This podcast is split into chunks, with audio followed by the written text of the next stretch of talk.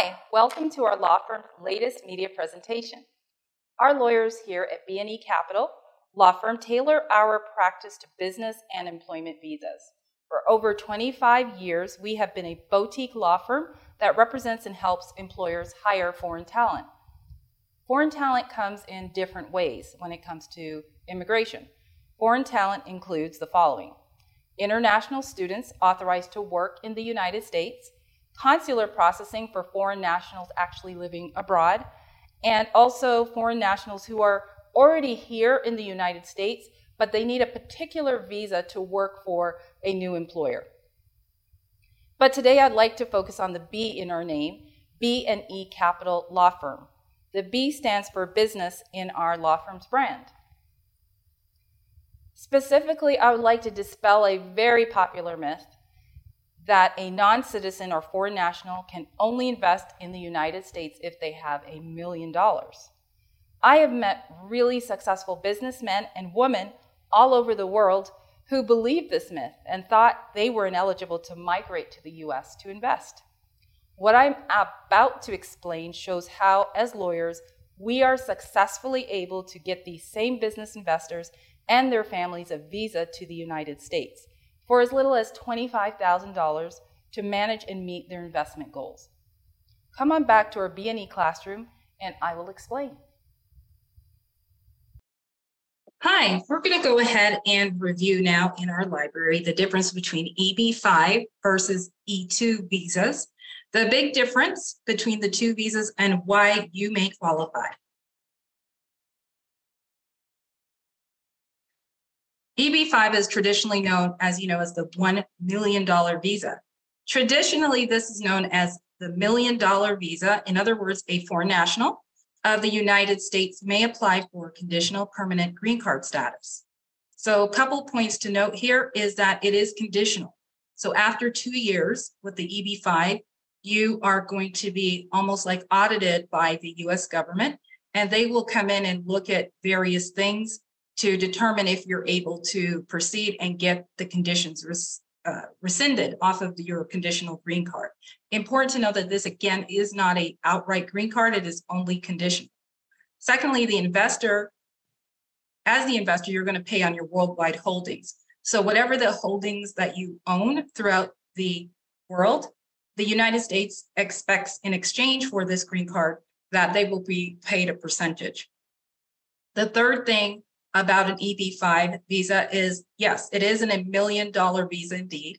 And it is to create 10 jobs in the US as well. Those are the two big highlights that we're going to cover here because what I want to do is really highlight the difference for you. Okay. So the regional center is slightly different. I'm not going to define what a regional center is. It's just important to know that $500,000 is the investment required. So that is half of the investment of a million.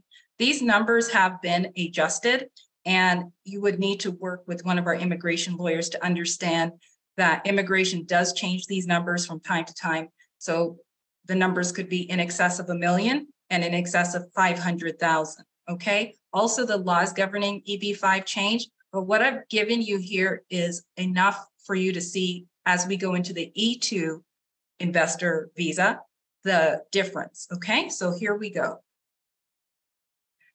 All right, so here we are, the E2 investor visa, the bilateral treaty. And we will talk about why this bilateral treaty makes a difference. So first, the E2 investor visa doesn't require a million dollars. Wonderful. What does it require? It's only that you have enough money to capitalize your business venture. Okay, so if your business venture is, say, one to two years, in the starting, they don't want you to bet on your revenue as how you're going to fund your venture. They do want to see that you have a source of funds for the first one to two years. It's also very important that the E2 is a non immigration temporary visa, which, if intent changes, you may adjust to a US permanent resident with an experienced business and employment immigration lawyer who is an AILA member.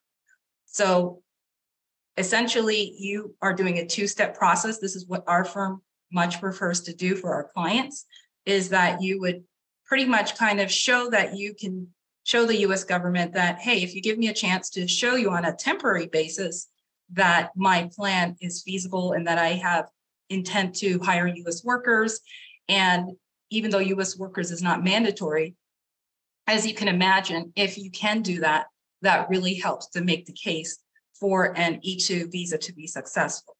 All right, the E2 visa allows you to change, if you change your intent, okay, you can then apply for a permanent US green card, which we have done several times for employers who decide that, okay, even though I came here and I am doing this as a temporary investment, it has turned into a success. So I now would like to move forward with a possible green card.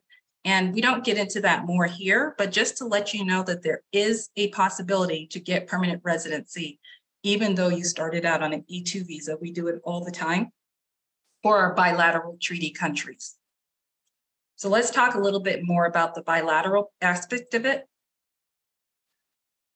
The first thing is a solid business plan that is needed to show that funds that are to be invested in the United States are irrevocable and not marginal. Working with a U.S. immigration where you will understand the two, uh, the importance of these two terms and why it is important. Okay. The big picture I will mention is that the US does not want you to say you're going to invest money to get a visa. And as soon as one gets the visa, they then pull the money out of the economy. So there's many safeguards in place that the US government has for that. Your country also must be listed as participating in the E2 investor visa program, which is a bilateral treaty. You may find out if your country is listed by looking on the Department of State website. Say you don't qualify for EB5 or E2, neither of them suit your situation. Is there any other option? So right now I would do, I would, I'm going to go ahead and cover three options. Again, I would encourage you at the end, I'm going to provide numbers. If you have questions, please go ahead and give us a call. But real quickly, let's run through this. An L1A visa is an intracompany transfer visa. So if you are not able, for whatever reason, to do EB5 or E2, then if you have a company that you have abroad and you've worked for that company for one out of the past three years, then you can transfer yourself or you can transfer other staff. There's no there's no limit on how many people can be transferred if they are coming over to start a new company or a new office branch or a new division, okay? Or if they are coming over to an existing, say you have a company that's set up in both the US and abroad, then you can send your workers back and forth. And your investment efforts in the terms of, again, a business plan need to be demonstrated to the US government. But in essence, this is a visa that allows you to transfer yourself and that investment or outlay that you're doing, whether for a new office or to expand your business, those kind of high end tasks is what would qualify for an L1A. I haven't reviewed all of them. Please give a call to our office, contact us if you wanted to see if your business activity would qualify for L1A status. Now, the H3 training program, we are really excited about this program because it allows US workers uh, and also uh, foreign national workers to learn each other's unique talents or unique uh, branding or how they do business.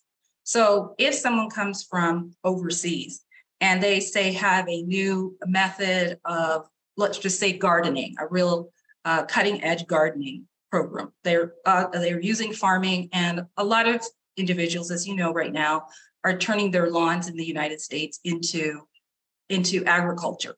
Okay, and that's just many many reasons, which we won't get into here. Then, if you want to bring somebody from overseas to learn the methods of how you're converting your uh, lawns into agriculture, and then you want to train them and then send them back over to their country, and then you want to kind of assist them with the ability to work with that company. That is an investment that you're making into that person so that you can profit overseas from them taking that talent back to the country and having learned this this ability to do this new type of farming, if you want to call it.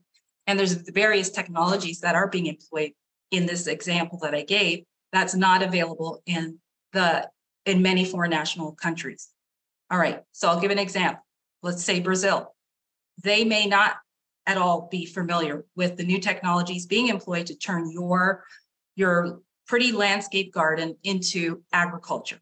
Okay, so a US worker or a US company who is doing that can decide, I want to open a branch of this in Brazil, and I'm going to bring a Brazilian in for H3 training program. The program is not available in their country. And basically, once they go back, my plan is to open another branch.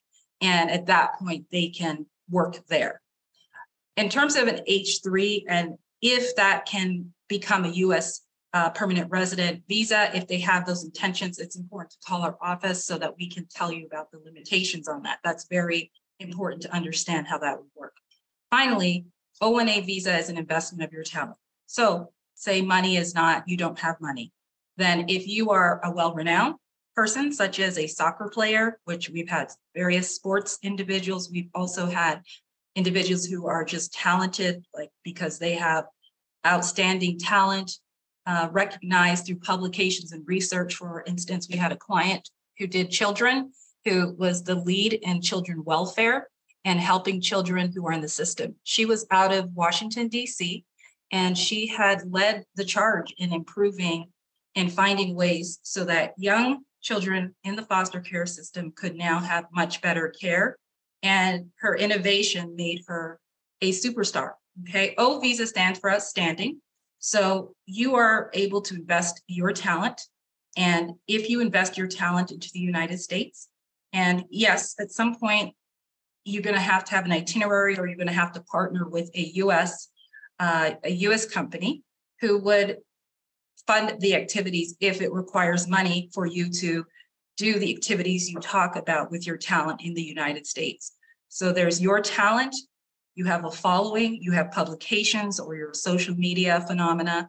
I'm giving an example. And then you have the US who will have you come in and absolutely enjoy having you come in because your talent could be of value. Sometimes it's of national interest, or you meet a US business owner who wants to partner with you and wants to take your talent to the next level in the United States.